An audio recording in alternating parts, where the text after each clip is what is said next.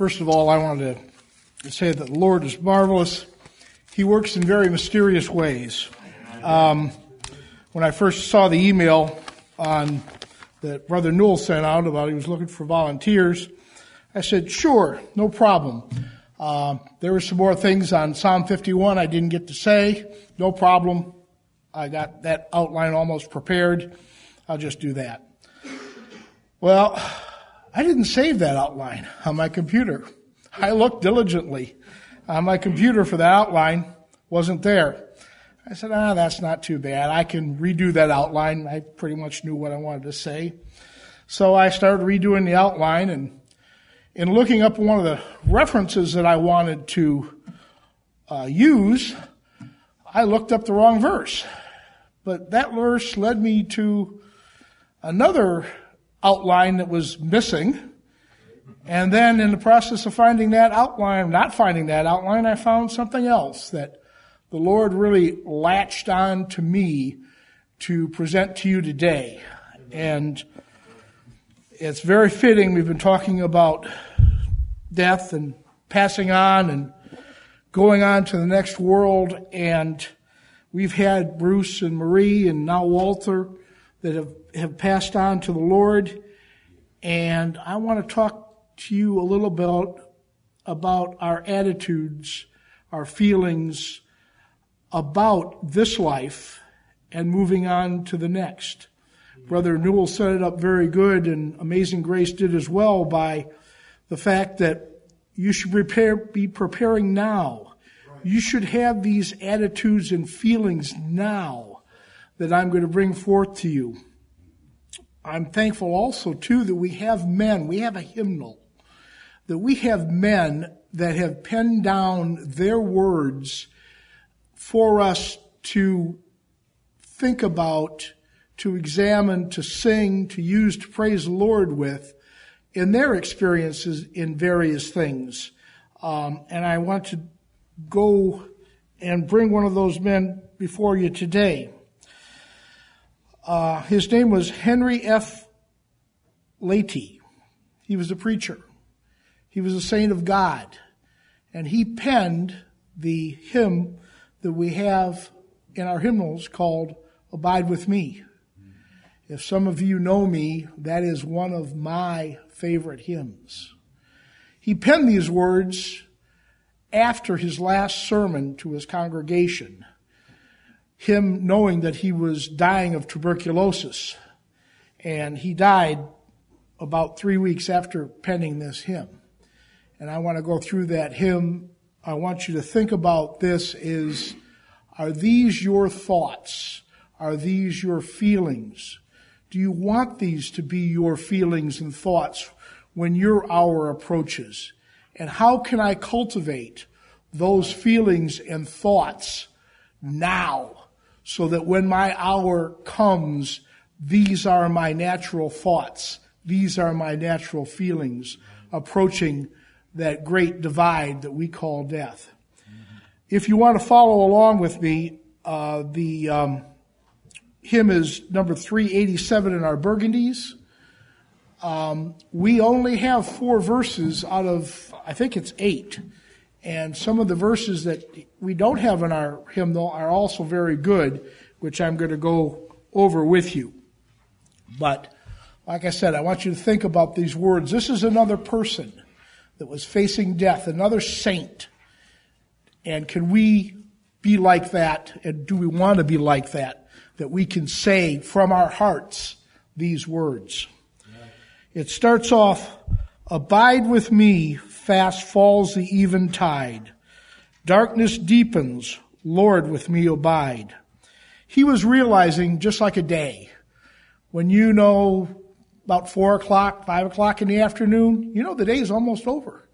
The night's coming, and that night's going to be dark.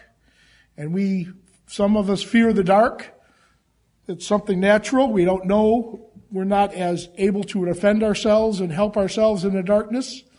And it's coming. He knew that about that. And it gets deep. It deepens. But while the night, the darkness or the night gets darker and darker and deeper and deeper until finally in death we see nothing at all. His confidence and his hope was, Lord, abide with me. That was his confidence. That was his hope. That was his wish. That was his desire to have the Lord abiding with him. Amen. Later on in the hymn, there's another verse that we don't have in our hymnals, and that phrase says, Come not to sojourn, but abide with me.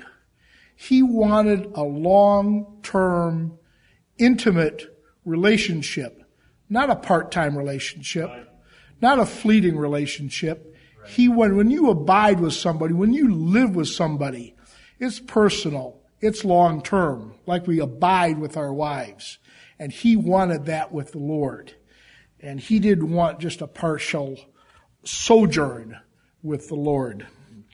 The next verse that we have in our hymnal is when other helpers fail and comforts flee. We know with Bruce, we saw with Bruce and Marie that they had lots of helpers. They had family and friends, but those helpers couldn't do much for them. They could not, the doctors could not help. The family could not help. Drugs couldn't help. Nothing could help and stop that death. And they failed. Those helpers failed as best and as much as they wanted to. They failed. But the Lord, never fails. Amen. And that's what he was looking for, his confidence and his help to be from the Lord.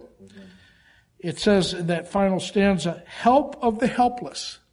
How much more helpless can you be than lying on your back in some fleeting of, stage of consciousness? How much more helpless can you be than that? But his confidence, his hope, his joy, his expectations were in the Lord to be with him. Help of the helpless. It also says in that first stanza that uh, when other helpers fail and comforts flee. We have many creature comforts in this world. But when you're dying, when you're near death, those creature comforts flee away. It doesn't matter how big a house you had, how big a car you had, what kind of position you had. You could be the President of the United States, but what good is that going to do for you in those last days, minutes, and hours? They all flee away. And we should have that attitude now that those things in life are not our comfort. They are not our hope. They are not our trust that the Lord is. And that's what this man, this saint of God, is trying to express in this hymn of his. Swift to its close ebbs out life's little day. And that's what it is. As the tide changes twice a day, our lives change very quickly. Right. And it's flowing out every minute of every day. That tide is going out until we're at low tide, at we're at death. And it's a little day. It's not a long day. It's not a week. It's not a month. It's like a day. As somebody mentioned this morning, uh, Zach mentioned in his prayer, it's vapor. It's grass. Grass doesn't last but a season. It's nothing. And we have to keep that in our minds that life is but a little day. David told us that in the Psalms, talking about a vapor and grass and, and, and, and grass. Earth joys grow dim and its glories pass away. I find that whatever joys there are in this life, they're growing dim. They don't excite me like they used to right. the older I get. And that's the experience of many Paul had the same conversation with me that they're dim, they're passing away. Yep. And we should keep that in mind that they are going to pass away. Yep. It's not going to matter who won the World Series last year, who's playing in the World Series this year. You know, Jonathan calls them soap bubbles. They're vainglory of this world. And when you get to your deathbed, they will probably be for you as well.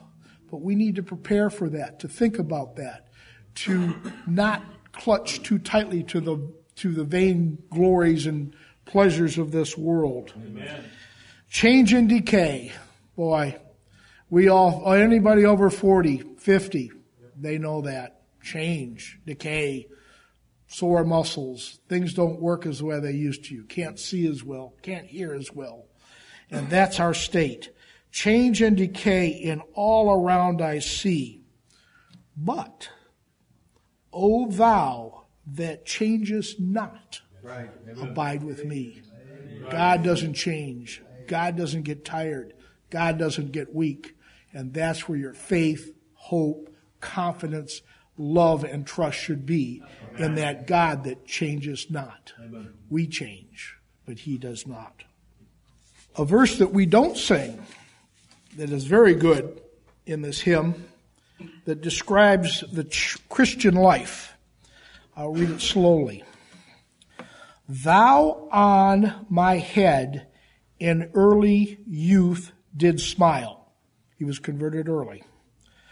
And though rebellious and perverse, meanwhile, meaning he always wasn't, didn't live a saintly life, thou hast not left me off as I have left thee. Unto the close, Lord, abide with me.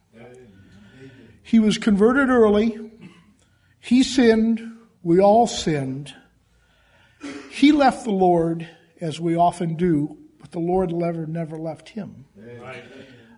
But on the close, onto the close, even though all this had happened in his life, he still wanted, needed, and trusted in the Lord to abide with him. I need thy presence every passing hour. And the Taylor family knows how many passing hours, the Crosby family knows how many passing hours there were with Bruce. And they passed, and they passed, and they, they didn't know from hour to hour, you know, how long Bruce would be around, how long Marie would be around. It's like an hourglass. I wish I had one to bring up here and and show up to you today. That sand just constantly running out, running out all the time, passing. You can't stop it. And when the when it finally when that last grain drops through, that's it. This life is over. It passes on. Through clouds and sunshine, Lord, abide with me he had good times in his life. We all have good times in life. We have clouds in our lives. We have bad times in our life. But through sun and clouds, we want, we should, we need the Lord to abide with us. Paul said in Philippians 4, whatsoever state I am in, therewith to be content. And why was he content? Because he had the Lord. He had great confidence in the Lord. He had support from the Lord. His prayers were answered by the Lord. And that's where our focus should be. Be content in the Lord, trusting and wanting him to abide with us every hour. Here's another verse we do not have in our hymnals. It says, ills have no weight and tears no bitterness where is death's sting? Where grave thy victory? I triumph still if thou abide with me. Right, All these things, tears, bitterness, death, the grave, they have no victory. And he will triumph if the Lord is his portion. Right. If the Amen. Lord is with him. And how can he say that? Because his Lord was with him, his life. He practiced all these thoughts. These thoughts don't come up at the last minute when you're thinking about death. These thoughts should be with you. They should be part of you all of the time. Amen. And the last verse, shine through the gloom and point me to the skies. Heaven morning breaks and earth vain shadows flee in life, in death, uh, O, Lord, abide with me. This world is gloomy. We should be looking for that shining day when we are with the Lord. We should not have our vision horizontal, but upward. Lord, point me to the skies. Point me to where you are, where heaven is, my home is, and point me that way. And that's what Walter and Bruce and Marie, when they closed their eyes, morning broke and they broke in heaven. They right. woke up in heaven. And when they're there, surely earth's, earth's vain shadows fled away. Everything of this life fled away when they were in the presence of the Lord. And that which what should be we want to be looking for. In life, in death, our portion is the Lord's. Psalm 116, 15 says, Precious in the sight of the Lord is the death of his saints. Amen. And with attitude like this, with feeling like this, with words like this, and with a life like this, it can be and should be and will be a precious thing for one of his saints to come home. Amen. Amen. Thank you, Charlie. Burgundy Hymnals 387. Let's sing the first and the last verses. 387.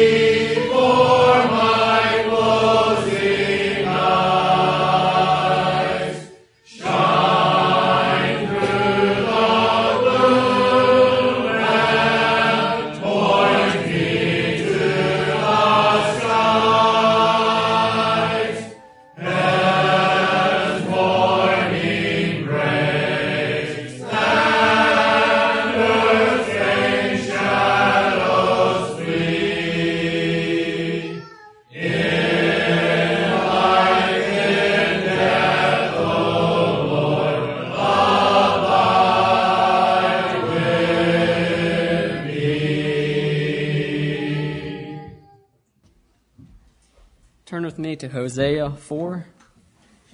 I'm honored to be up here to have this opportunity. I feel unworthy to do this, but I'm thankful that um, I can hopefully bring some praise to the Lord and cause us to consider some aspects of Scripture about keeping in remembrance the things of the Lord. Hosea 4, uh, verse 6.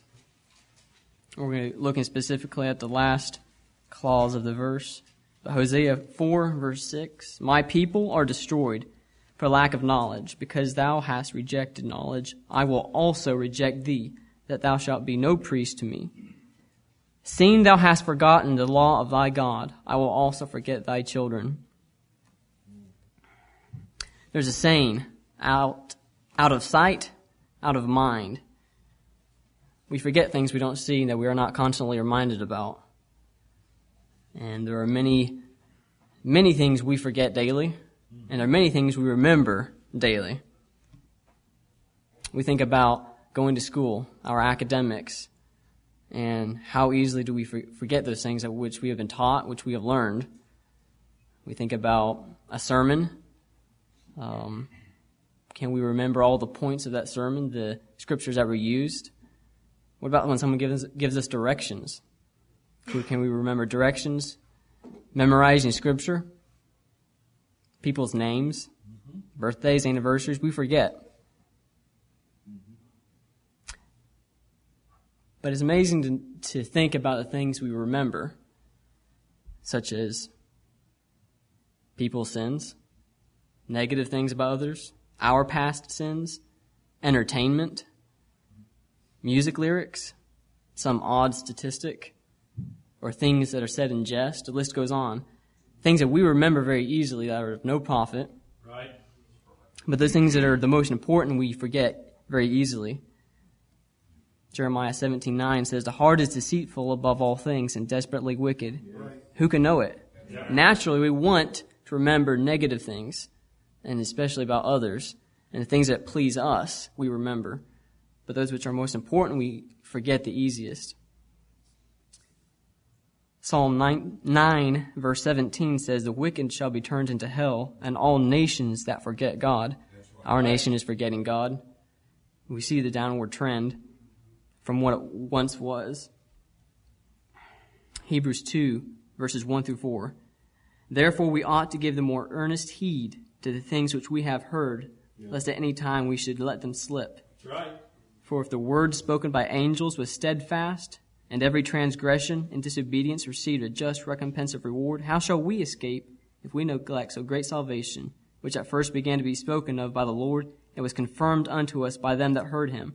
God also bearing them witness, both with signs and wonders, and with divers miracles and gifts of the Holy Ghost, according to his own will. We think of Romans 1, verse 28. And even as they did not like to retain God in their knowledge, God gave them over to a reprobate mind to do those things which, which are not convenient. In studying for this, I came across a verse in Jeremiah, Jeremiah 2, verse 32. Can a maid forget her ornaments, or a bride her attire? Yet my people have forgotten me days without number. Our most obvious example is the children of Israel forgetting the Lord. Yep. And we don't want to be like them, and we don't think we will be, but it's in the small things that we forget the Lord, we forget the things of the Lord, we commit spiritually, ad- spiritual adultery. Our pastor gets up here continually, reminds us, Sunday after Sunday, of our duties to the Lord. And oftentimes we can uh, get tired of hearing the same things, but he's doing it for a reason. Right. Amen. There are some things uh, that we should remember. There are many things we should remember. I want to highlight just a few of them real quickly. Psalms 111 verse 4 says, He hath made His wonderful works to be remembered. We want to remember His works. His works in our lives. I can think of the Lord's work in my life a year and a half ago to two years now. And the changes He's made in me. I want to remember those things. I want to keep them fresh in my memory. I want to give praise to the Lord by those things. I do not want to forget what He has done. Our brothers get up here continually and give thanks to the Lord, and they remember and cause us to remember the things that the Lord has done for them, and we can rejoice with them. Amen. We want to remember preaching. 1 Corinthians 15:2 says, "By which ye are also saved, if ye keep in memory what I preached unto you, unless ye have believed in vain." Our practical salvation here on earth is dependent on our remembering and calling to mind those things which have, which have been preached to us. Right. Ecclesiastes 12 verse 1, Solomon tells a youth what they should remember. Remember now thy Creator in the days of thy youth, while the evil days come not, nor the years draw nigh, when thou shalt say, I have no pleasure in them.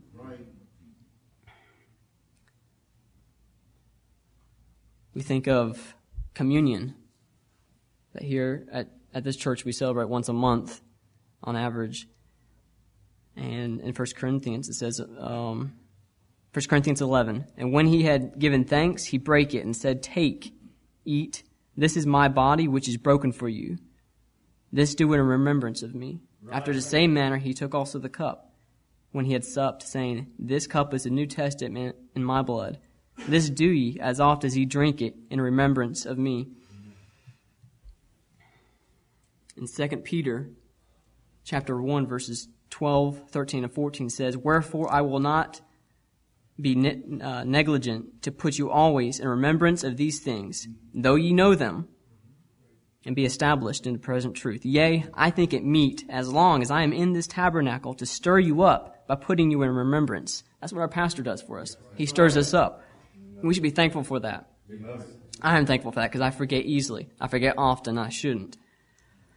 Knowing that shortly I must put off this, this my tabernacle, even as our Lord Jesus Christ hath showed me. There's been some saints recently that have put off their earthly tabernacles. And it, and it causes us to remember that uh, death is coming. Do we dislike the repetition that we of former things we've already been been told and been taught by our pastor? Well, he is, he's been given a charge. In 1 Timothy 4, verse 6 says, If thou put the brethren in remembrance of these things, thou shalt be a good minister of Jesus Christ, nourished up in the words of faith and good doctrine whereunto thou hast attained. Repetition is one of the keys to learning.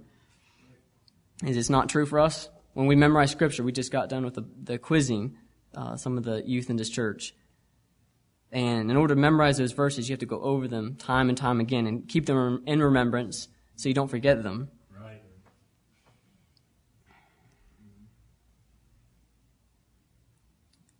What are several things that we can remember that would help us? And how do they help us? We think of God's mercies in times past. Remembering these mercies causes us to be thankful. Right. We think of God's provision his provision in the past, and it and it helps us not to be prideful because we have not attained anything of our own except right. without the Lord's help. Right. We think of the Lord's help in past times of fear when we are afraid now. What do we what do we call to remembrance to help with the fear that we have?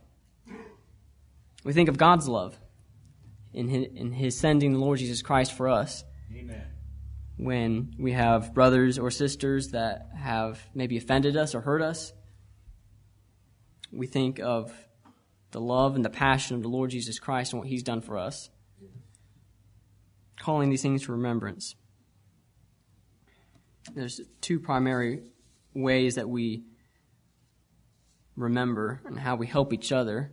Our pastor does the, the large majority of the work in teaching us in uh, Deuteronomy ver, uh, 4, verse 9 Only take heed to thyself and keep thy soul diligently, lest thou forget the things which thine eyes have seen, unless they depart from thy heart all the days of thy life. But teach them thy sons and to thy sons' sons. Fathers, I'm not a father yet, but you should be teaching your children. Right. right. Titus 2 6 says, Young men likewise exhort to be sober minded as youth, we can be reminding each other to be to be sober, from the from the young men to the other young men, yes. to be sober minded. That's something Solomon was very aware of that um, young men were, were, prone to. We we want to be sober minded young men, so we need to be exhorting one another to that end. Um, those of us who are working to obey our masters, we need to remind each other of these things, of what the Scripture says about our practical everyday lives and how it affects us and one way is the way we work. We, we need to remember and to remind each other to be good and obedient servants to our masters. Right. We need to be reading God's Word. And you are continually reminded of things as you read that you may have forgotten. We have a, we have a website full of sermons. And uh, as I drive a lot, oftentimes I enjoy listening to sermons, going over the past ones, because I forget very easily and I want to be reminded about what we've learned. I want to be having them refreshed in my mind. Yeah. We need to be faithful to attend here, as this is the primary uh, location of gathering together, reminding one another of our duties to one another. Amen. And then those close friends that you have, do they build you up? Do they sharpen you? Do they remind you of your duties to one another? Mm-hmm. We think of the Israelites, how they had Passovers, they had Sabbaths, they had a blue fringe around the borders of the garments to remind them of God's holiness. Will we memorize, listen to sermons, and be faithful to attend, be active with our brethren to remind one another? And I just want to go over one specific aspect that we I have been reminded of recently, and I've delighted in recently. I want to share that with you. It's in Ephesians 2, verses 11 through 14, if you want to turn there. Ephesians 2, verses 11 through 14. Wherefore remember, that ye being in time past Gentiles in the flesh, who are called uncircumcision by that which is called the circumcision in the flesh made by hands, that at that time ye were without Christ, being aliens from the commonwealth of Israel, and strangers from the covenants of promise, having no hope and without God in the world. But now In Christ Jesus, ye who sometimes were far off are made nigh by the blood of Christ. Amen. For he is our peace, who hath made both one and hath broken down the middle wall of partition between us. Amen. What about the sins? What about the sins which we have committed, our transgressions? What has the Lord done with those? Does he still remember those? I turn to Isaiah. If you would turn with me to Isaiah 44. This has a unique word that describes what the Lord has done with our sins and to our sins. Isaiah 44, verse 22, verse 21 through 23, rather. Isaiah 44, verses 21 through 23. Remember these, O Jacob and Israel, for thou art my servant. I have formed thee, thou art my servant. O Israel, thou shalt not be forgotten of me.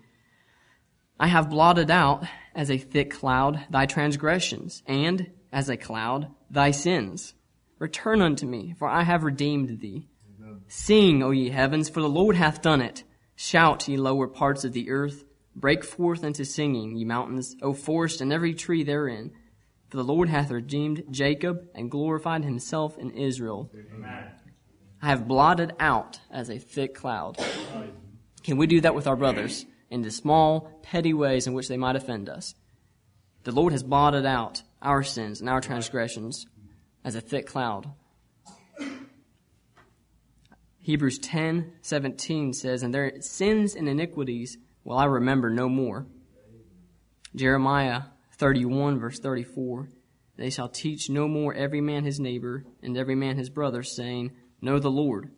For they shall all know me, from the least of them unto the greatest of them, saith the Lord. For I will forgive their iniquity, and I will remember their sin no more. Right.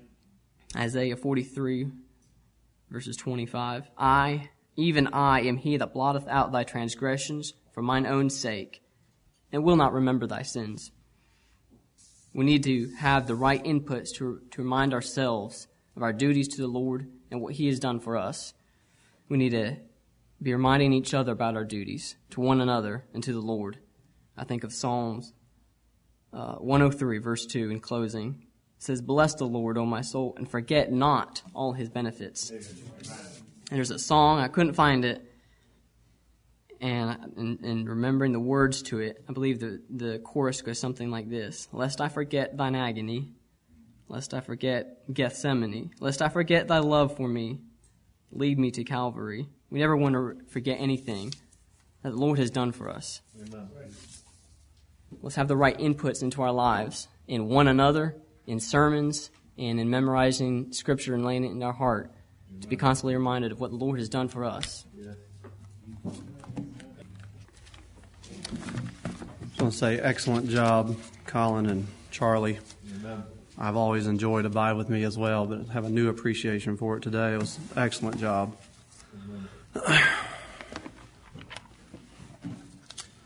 I want to speak briefly um, today about forgiveness, another duty that we have towards one another. Colin briefly touched on a uh, few of the verses here um, that I had as well.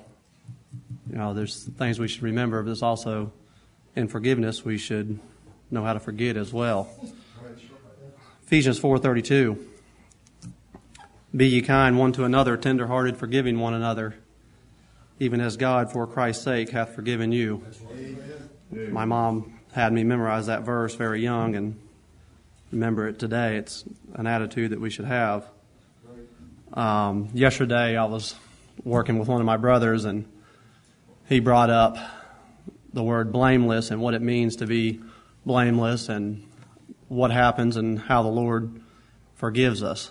Um, two situations that we talked about were Peter denying the Lord three times with oaths and cursings in Matthew 26, and then David's sin with Bathsheba and the murder of Uriah the Hittite. Um, then David even signed his own death warrant when Nathan came to him with the parable. Right. Um, and Peter and David were both to blame at that time for their sins before they repented, but and asked God for forgiveness, but God forgave them both fully and completely. Amen.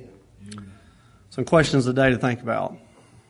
How well do we forgive others? How quickly do we forgive when someone does us wrong? Consider how quickly David said in 2 Samuel 12:13, "I have sinned against the Lord." And then the Lord quickly answers back, The Lord also hath put away thy sin.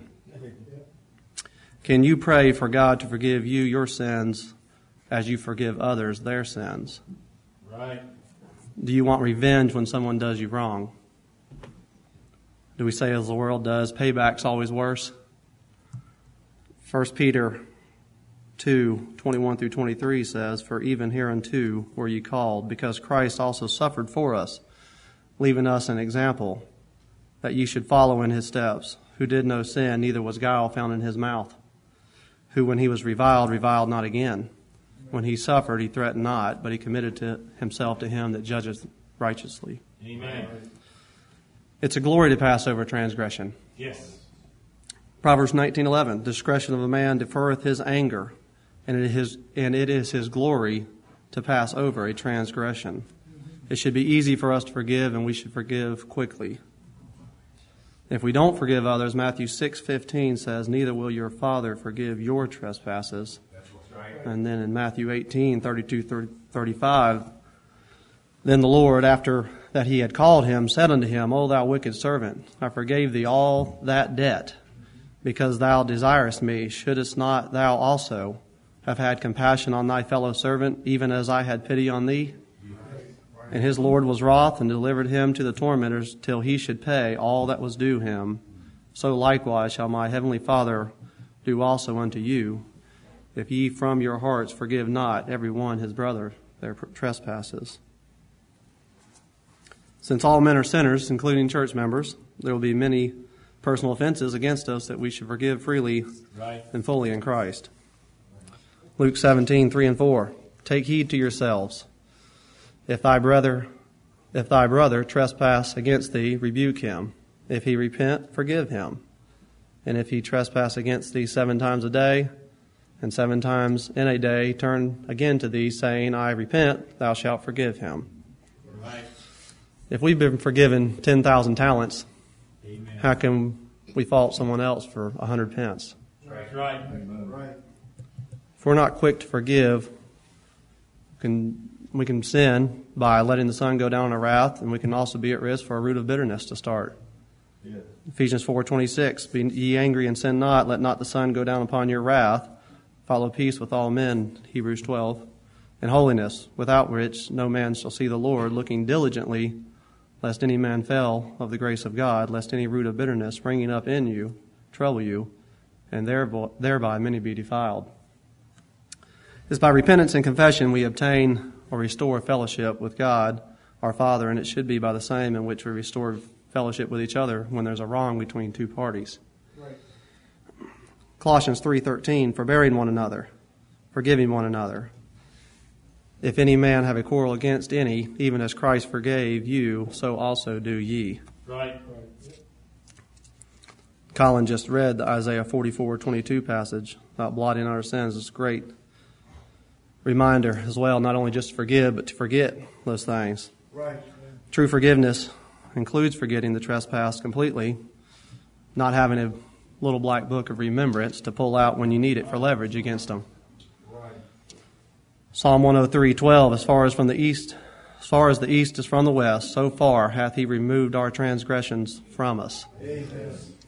I heard a pastor say one time the Lord hath buried our sins in the deepest sea and he put a no fishing sign above it. Shouldn't be able to pull them back up. Are we able to forgive that completely and not remember? Right. The Lord's been merciful to us. He's forgiven us much. He'll abundantly pardon, as it says in Isaiah 55. Seek ye the Lord while he may be found. Call ye upon him while he is near. Let the wicked forsake his way, unrighteous man his thoughts, and let him return unto the Lord, and he will have mercy upon him and to our God, for he will abundantly pardon. Right. In closing, Ephesians 4:32 again, be ye kind one to another, tenderhearted forgiving one another, even as God for Christ's sake hath forgiven you. Amen. You can turn in your Bibles to Deuteronomy 28. I'd like to take a few minutes this morning and talk, talk to you about doing things God's way. Now, that seems like a simple concept. I mean, the Creator of heaven and earth and all that therein is has given us a model, has given us a pattern that we're supposed to follow. and common sense dictate that we would follow that. But as we all very well and painfully know, too often that is not the case. I've been very convicted about this since leaving Nashville last week, and I briefly mentioned that a little bit to y'all Sunday um, about both my brother and sister's lives was falling apart around them right now. Why? Well, I'm not going to take time to give all the gory details, but it's really pretty simple. They're not doing things God's way. They're doing things their way. It's really just that simple. And as I drove home last Saturday, I took the better part of the five and a half hour drive home reflecting on the difference in my life right now and my siblings' lives. Um, they're miserable. They're without hope. You know, and I'm filled with joy, happiness, contentment, peace, and hope. You know, I was also reminded that it was approximately seven years ago that I took that same drive from Nashville to Greenville, and the circumstances were quite different. It was my life that was crumbling. You know, it was me that was miserable beyond words. I can't even describe it. So many of y'all unfortunately saw it. You know, and I was making that drive not because I wanted to, but because I didn't have anywhere else to go. You know, I was dying, literally and figuratively. So what's the difference in me now than seven years ago? What's the difference in me now and my siblings today? Well, once again, it's quite simple. Seven years ago, like my brother and sister today, I wasn't doing things God's way. I was doing, I was doing things my way. But now I'm doing things God's way. Amen. Mostly. I'm not perfect. We all know that. But generally speaking, following things. And what a difference. What a difference. Now, I'm not going to spend a lot of time this morning giving a bunch of details about how to have a good marriage, a good family, career, etc. Our pastor does that adequately, to say the least.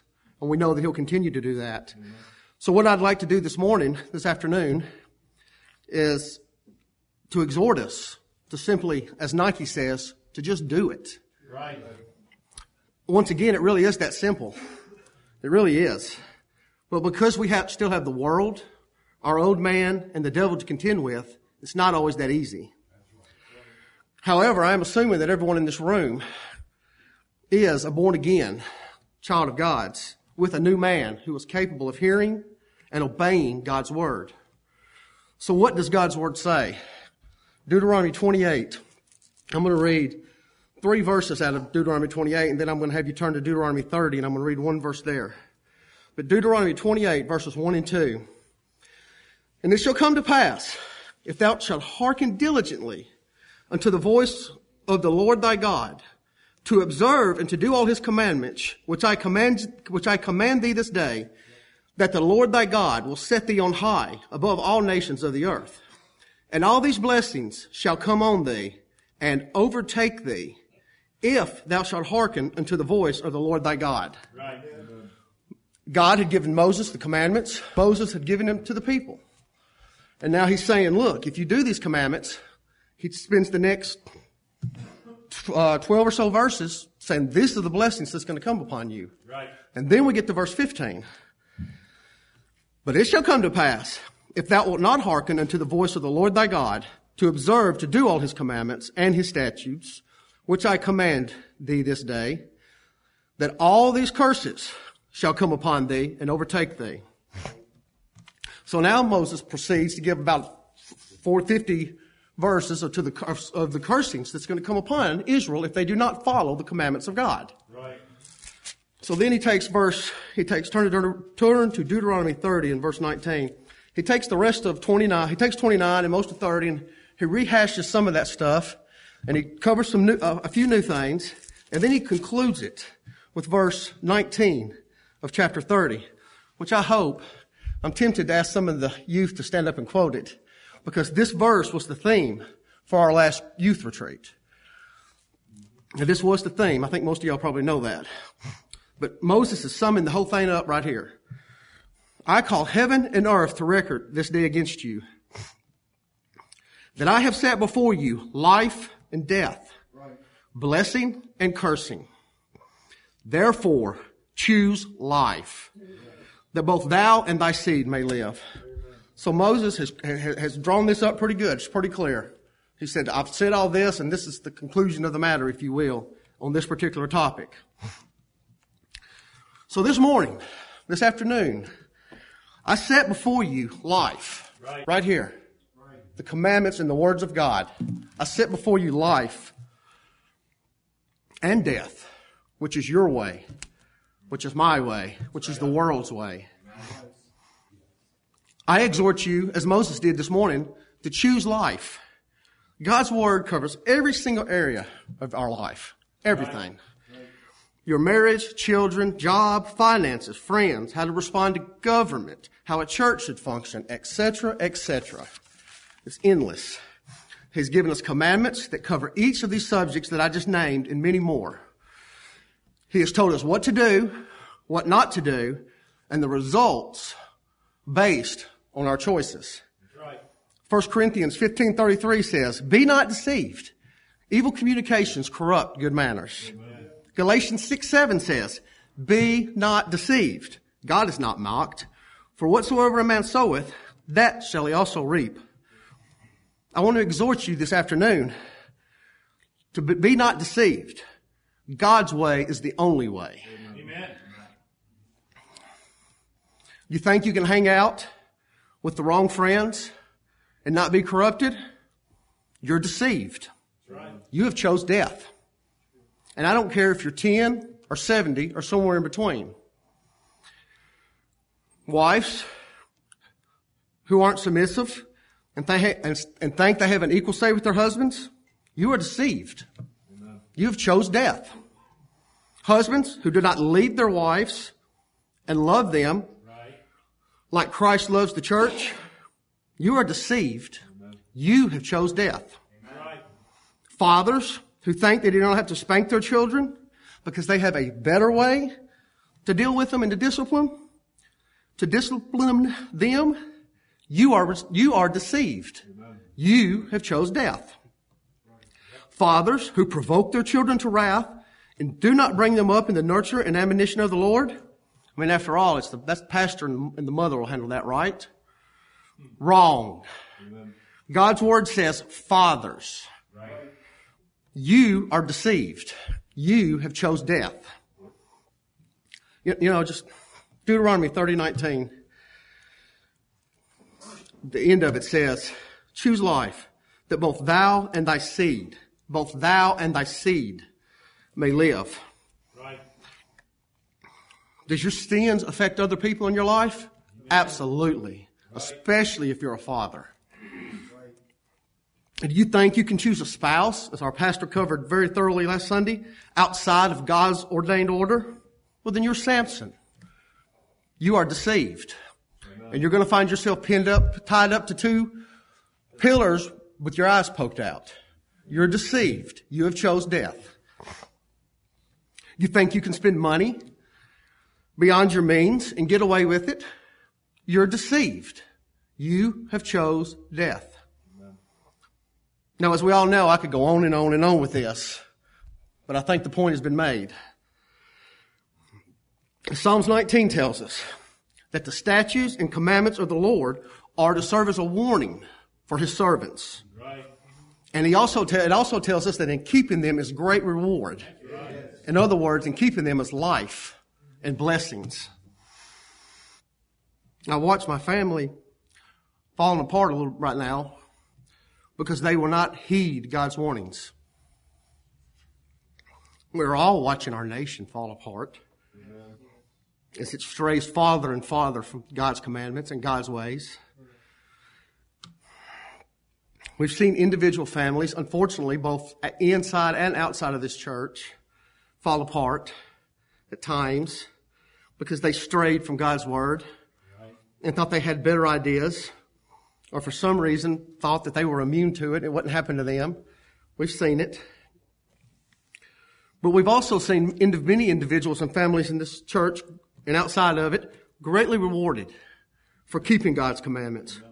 Whether it was their with their children, their spouses, their jobs, their finances, or all of the above. We've seen both sides of it. I ask you this afternoon, where do you fall? Which one are you? I encourage every person here to examine themselves, as I have had to do painfully myself in many of these areas, and see where you may be straying from God's Word. You know, it doesn't take much, and it usually is just a little thing that starts it. I mean, I seriously doubt that David woke up one morning and said, Hey, you know what? I think today I'm going to go sleep with another man's wife. That sounds like a good idea. I seriously doubt that that's how it happened. In fact, I don't doubt. I know it's not how it happened. You know, we don't know exactly what was going on in David's heart, or I don't know. I haven't been able to find what was exactly what was going on with David leading up to that. But we do know a couple of things. We know he was not where he was supposed to be. And we know that he was looking at something that he shouldn't have been looking at. What he should have done, he should have done what Joseph did and ran like a scared girl to the battle. That's what he should have done. But instead, he was deceived. And then the next thing you know, he was having an affair, killing one of his most trusted servants, one of his mighty men, suffering through the death of his newborn child, and watching his family thrown into chaos. Why? Because he strayed from God's commandments. David was deceived in that particular area on that particular day. So I, I warn you, I warn myself, be not deceived. If David could be deceived, then you and I most certainly can be. Right. 1 John 5 3. For this is the love of God, that we keep his commandments, and his commandments are not grievous. In fact, they're beneficial. They're blessing their life. You know, I've tried both sides of the fence, and I've tried straddling the fence. And one thing I can tell you for sure, God's commandments are not burdensome. They're not grievous, but not, not keeping them is very grievous right. and brings death and cursing.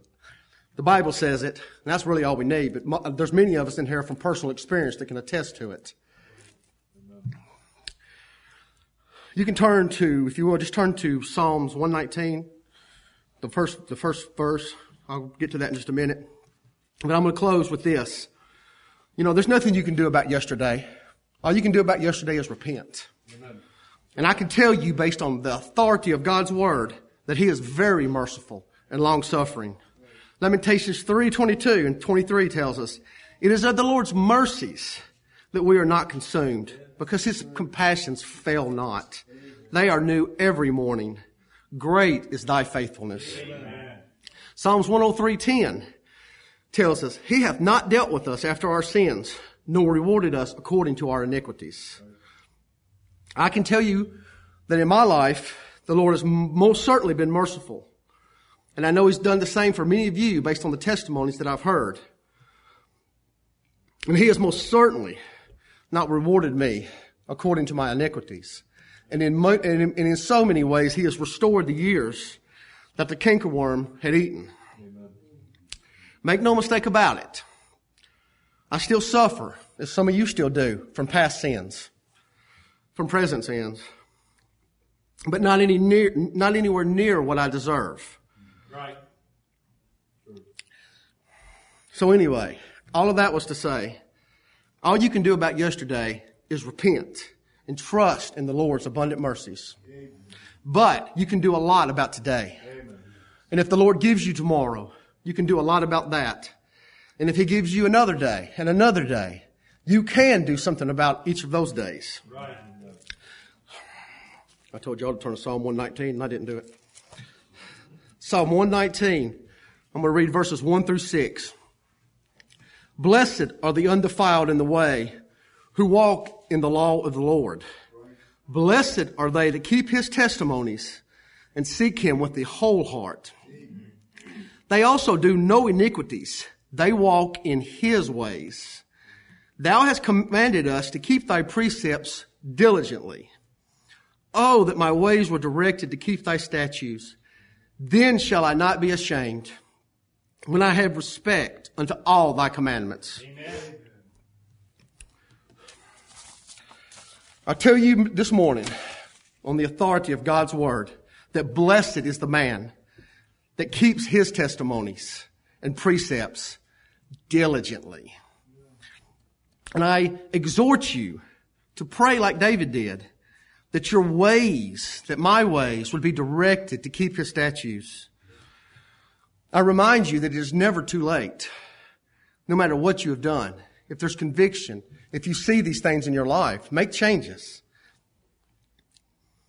I set before you this afternoon life. Right here is life and everything that's contained in it. And death. Yes, your ways. That's my ways. Right. I set before you this afternoon, bless the commandments of God and cursing. I exhort each of us this morning to choose life. Right. Amen. Amen. Hymn number 26 in our Burgundy hymnals. Broad is the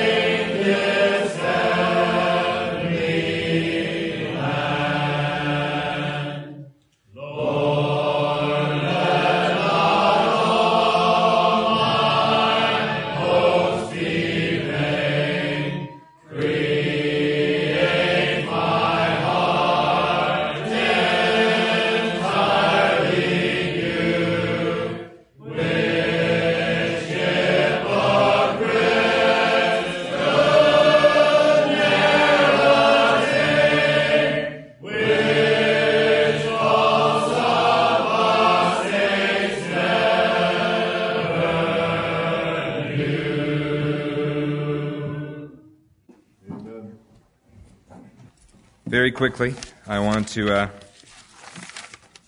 give you a just a reminder from an outline. Actually, in April, I gave you a little bit of this outline, and uh, I got a very good response from the brethren, so I wanted to give you a little bit more. I want to remind you again, and I'll give you a very brief rundown of what it was uh, for those who were not here or who might not remember.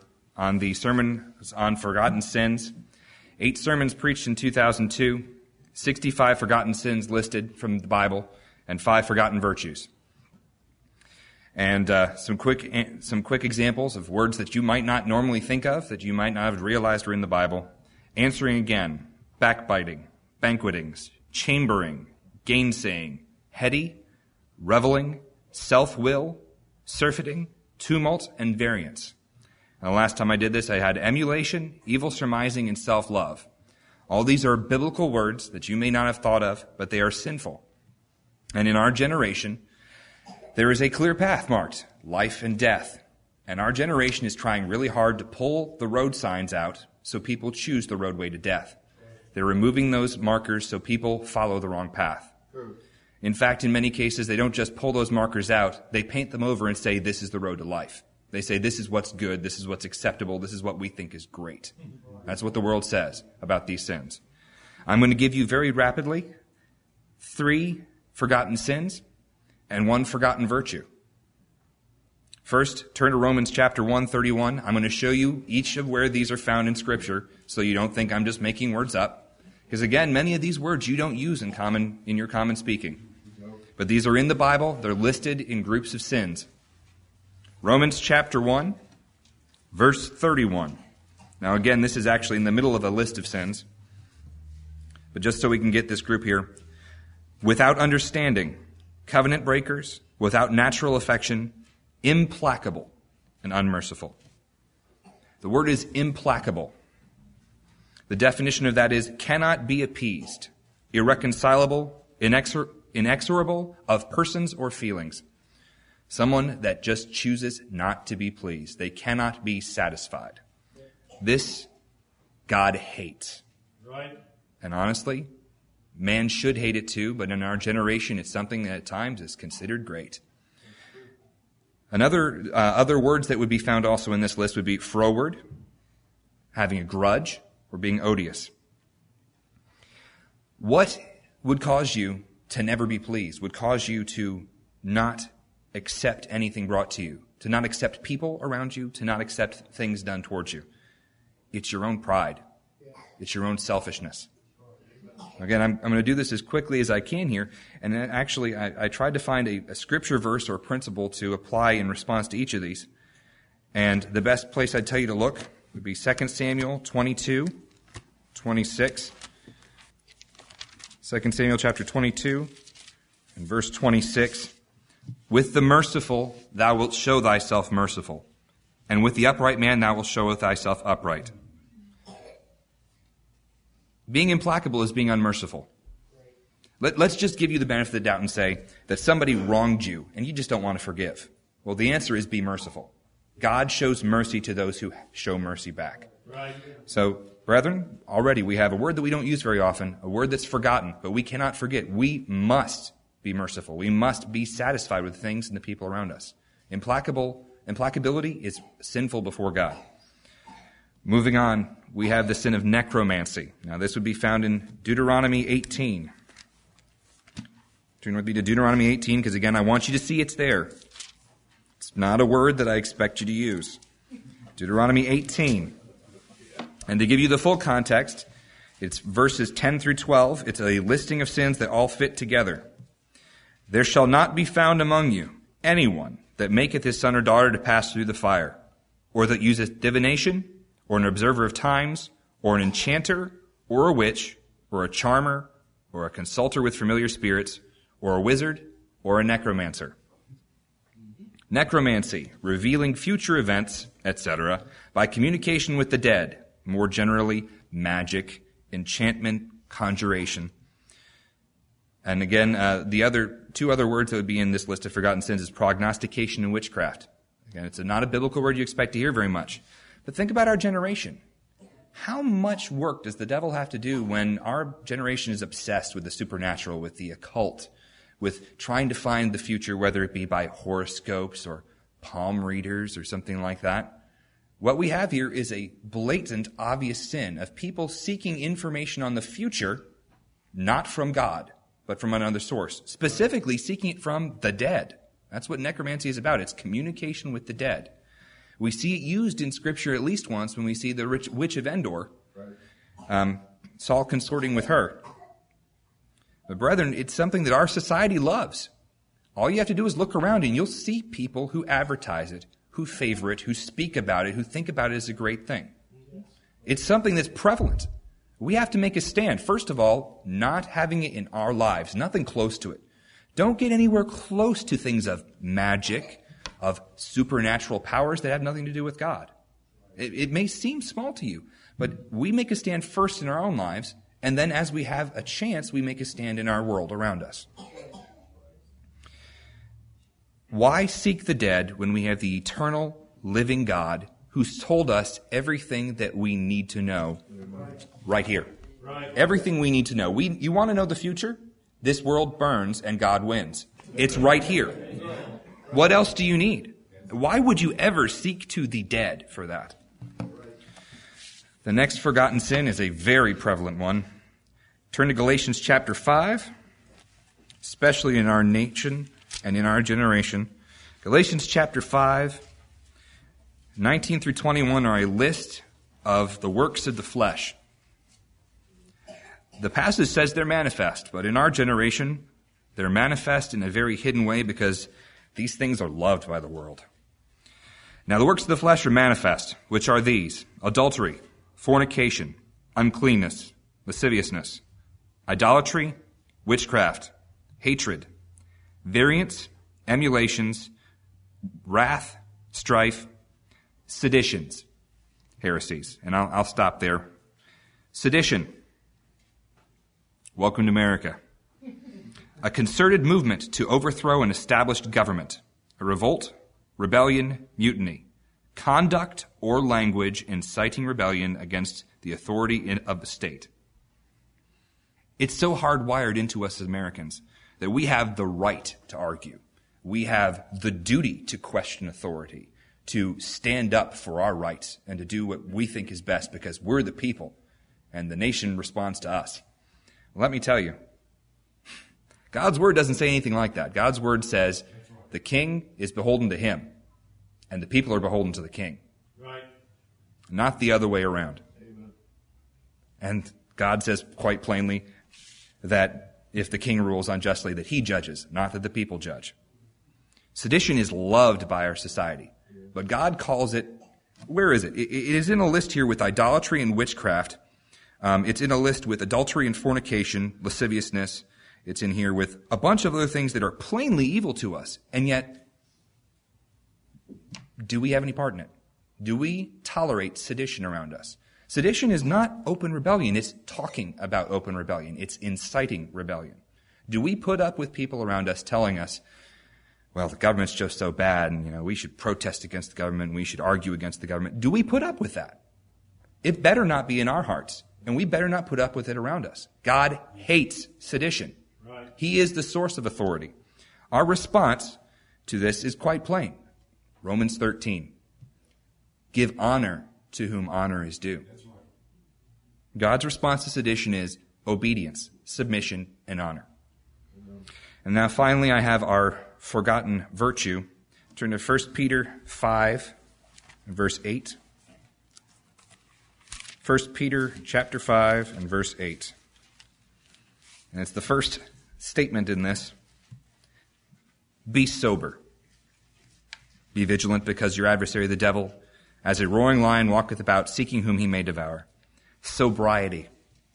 Do not be confused, as so many people are today. This has nothing to do whatsoever with consumption of alcohol or any other mood or mind altering thing. Sobriety in Scripture is moderate in the indulgence of appetite, moderation in any respect, avoidance of excess or extravagance, gravity, seriousness, soundness or saneness of judgment. You'd also see gravity as another scriptural term for it. Brethren, we've heard enough today. I'd hope you listen to the rest of the brethren here. We're called to sobriety. You're called to seriousness. We have a life that is a warfare. We have a life with a world that tries to lead us in the wrong direction towards death. It is a sober thing. It is a serious thing to walk with God. If you look at this verse here, why should we be sober? We have an adversary. We have the devil, who is a lion walking about to defeat us. The way to defeat the devil is to be serious about what we do. Life is not a game. We're not here for our enjoyment. We're here to serve the Lord. And if we don't take that seriously, we will lose. We will lose either completely in our personal lives, or we will lose in not accomplishing what we should for the Lord. Brethren, I present these things to you because, not because I think I've attained any of them, because honestly, I think I can see some place in my life where all of these have taken a little bit of a hold, where all of us have probably the same thing. Brethren, these are significant things to our walk with God. We've already had t- mentioned to us that we have a choice of death or life. Let's mark these signs in the road in our lives. Let's see these sins for what they are. Let's not ignore them. Let's not forget the things that the Lord taught us. Right. Let's see these for what they are and let's rip them out of our lives. And let's not allow them around us. Brethren, we have a sober walk with God ahead of us. But it can be a joyful walk as we serve Him properly. Amen. I hope that I have uh, encouraged you to consider the things that would otherwise be forgotten and that you would walk with God better. Amen. Amen. Thank you, brethren, for your preparations. Thank you for providing these things for us. Let's all stand and be dismissed. Our most kind and good Father, we have seen many things this day. Lord, help us to take at least one thing home with us. Help us to wrap our hands around something that we can do better for you. Lord, we thank you for the exhortations we've heard this day. We thank you, Lord, for the encouragement we receive from your word. Lord, don't forget the things that we've asked for. Don't forget our devotion, Lord, and our service to you this day. Help us, Lord. Bless us as we go forth to be able to put into effect the things that we've heard. And grant, Lord, that if you give us another day of life, that it may be a day in which we seek for life, Lord. We choose life and we serve you in it. Help us, Lord, to remember the things that we need to remember. Help us that we may have a proper attitude towards this life and the fact that it is fleeting quickly from us. Grant us, Lord, that we might be forgiving of others. And Lord, may Jesus Christ be lifted up and magnified in our lives. For it's in His blessed name we ask these things. Amen. Amen. You are dismissed.